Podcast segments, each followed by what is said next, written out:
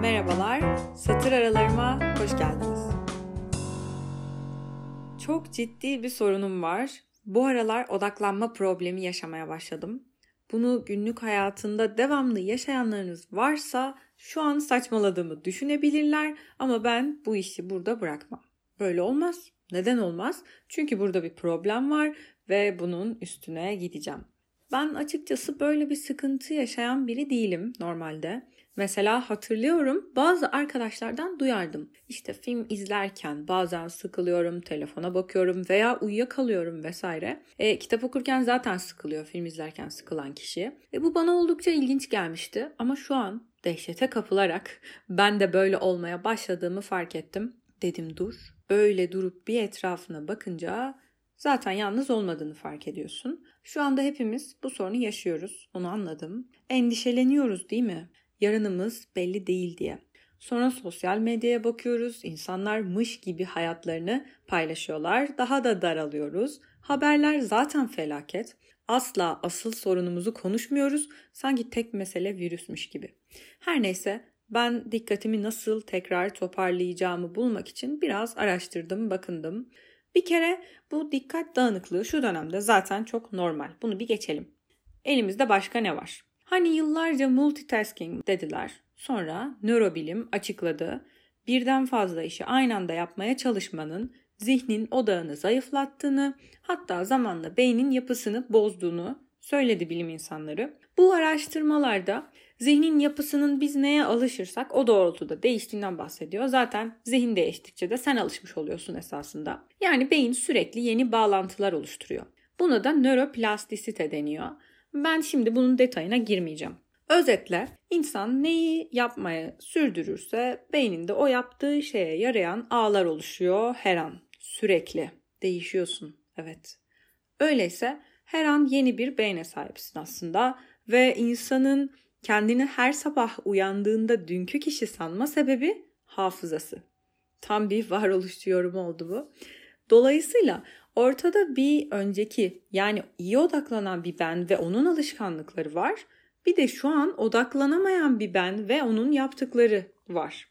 Demek ki bu ikisine bir bakmalıyım değil mi? Şimdi önce şunu hatırlatmam gerek kendime. Ben normalde haber takip etmem. Prensip meselesi. Prensip deyip kendime keskin sınırlar çizmeyi de hiç sevmem ama anladınız bence. Beynimi geçici gereksiz bilgilerle doldurmamak için kendime ciddi bir filtre oluşturdum son 3 yıldır falan. Bu kolay olmadı. Instagram detokslarıyla, ekrana bakmama günleriyle falan uğraştım. Ya seviyorum uğraşmayı. Sonuçta insan yapamam dediği şeyi yapmaya çalıştığı zaman gelişme kaydediyor.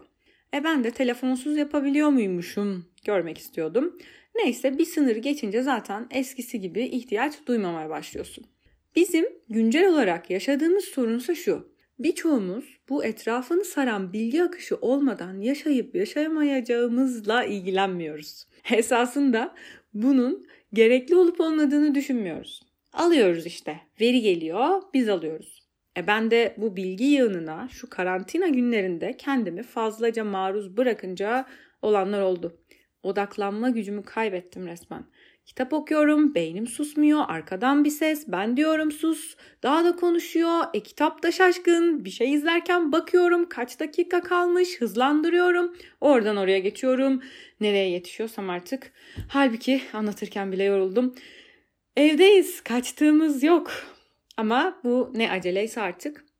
İşte en son tak edince bir gün boyunca telefonu kapattım, koydum kenarı Gerçekten ondan sonra daha iyi hissettiğimi net bir şekilde söyleyebilirim. Gerçi en son pencereye çıkmış kitap okuyordum. Pencere balkona açılıyor Allah'tan.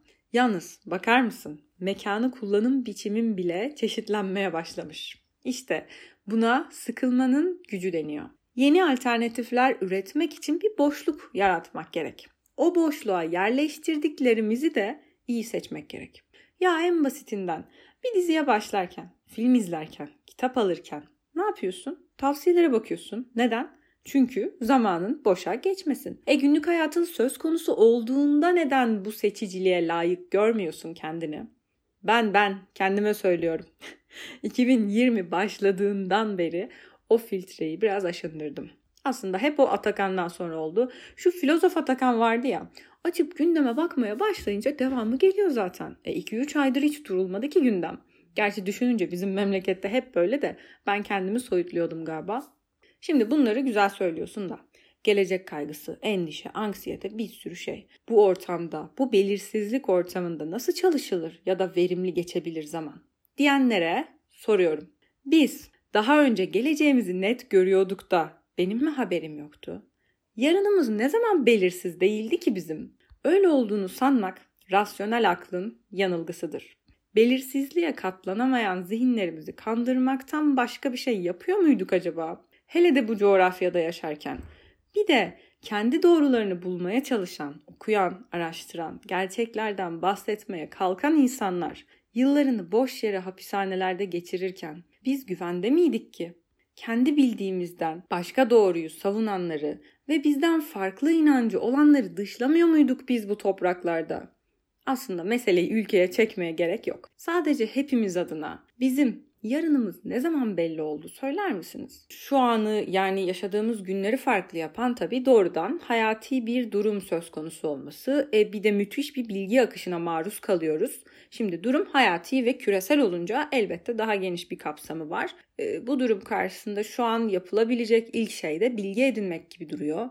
Yani bilgi edinmenin yaşamımızı doğrudan etkilediği bir dönemde olduğumuz böyle yüzümüze yüzümüze çarpılmakta. Ve bunu bir virüs söylüyor bize.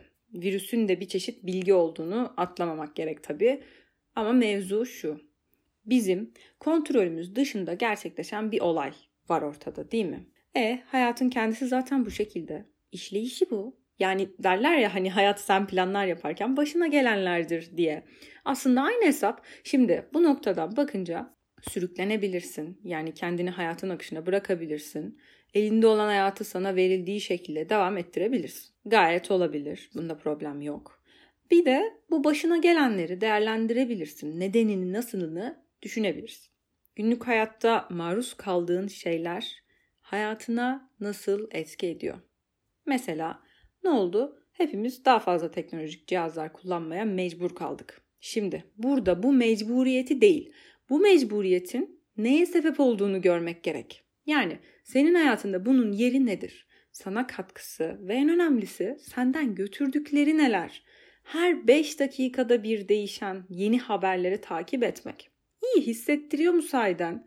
Hissettirmiyorsa neden ediyorsun? Bile bile neden bunu kendine yapıyorsun? İşte bu insanın kendine sorması gereken sorudur. Bilgi artık her yerde ve çok fazla. Mesele ona sahip olmaktan çıktı. Bilgiyi filtrelemeyi ve en önemlisi nasıl kullanacağımızı çözmeyi öğrenmemiz gerekiyor. Geçen gün bu durumu iyi ifade eden bir alıntı not almıştım. Teknoloji hakkında Marshall McLuhan diye bir adam şöyle diyor. Bu yeni teknolojilerin yaşamlarımızı nasıl dönüştürdüklerini anlarsak onları öngörebilir ve kontrol edebiliriz. Ama kendiliğinden tetiklenen bilinç dışı transından çıkmazsak köleleri oluruz.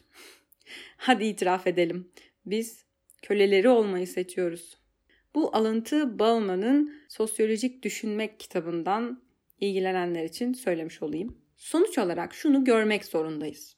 Sana özgürlük veren şey aynı zamanda seni kendisine bağımlı kılabilir. Ki genelde böyledir. Bir konuda ilerlemek demek başka bir şeyden vazgeçmek demektir. Mesele neye değip değmeyeceğini iyi değerlendirebilmek. Cennetten düştüğümüzden beri aynı senaryo. Cennette dert yok, tasa yok. Ama o bilgiyi istiyorsak, o elmayı yiyorsak kendimizi dünyada sorunların ortasında bulmamız da kaçınılmazdır. Bu durumda kendi cennetimizi inşa etmekten başka çaremiz yok.'' İyi bak kendine diyeceğim ama sen nasıl istersen öyle bakacaksın. Dilerim iyi bakarsın.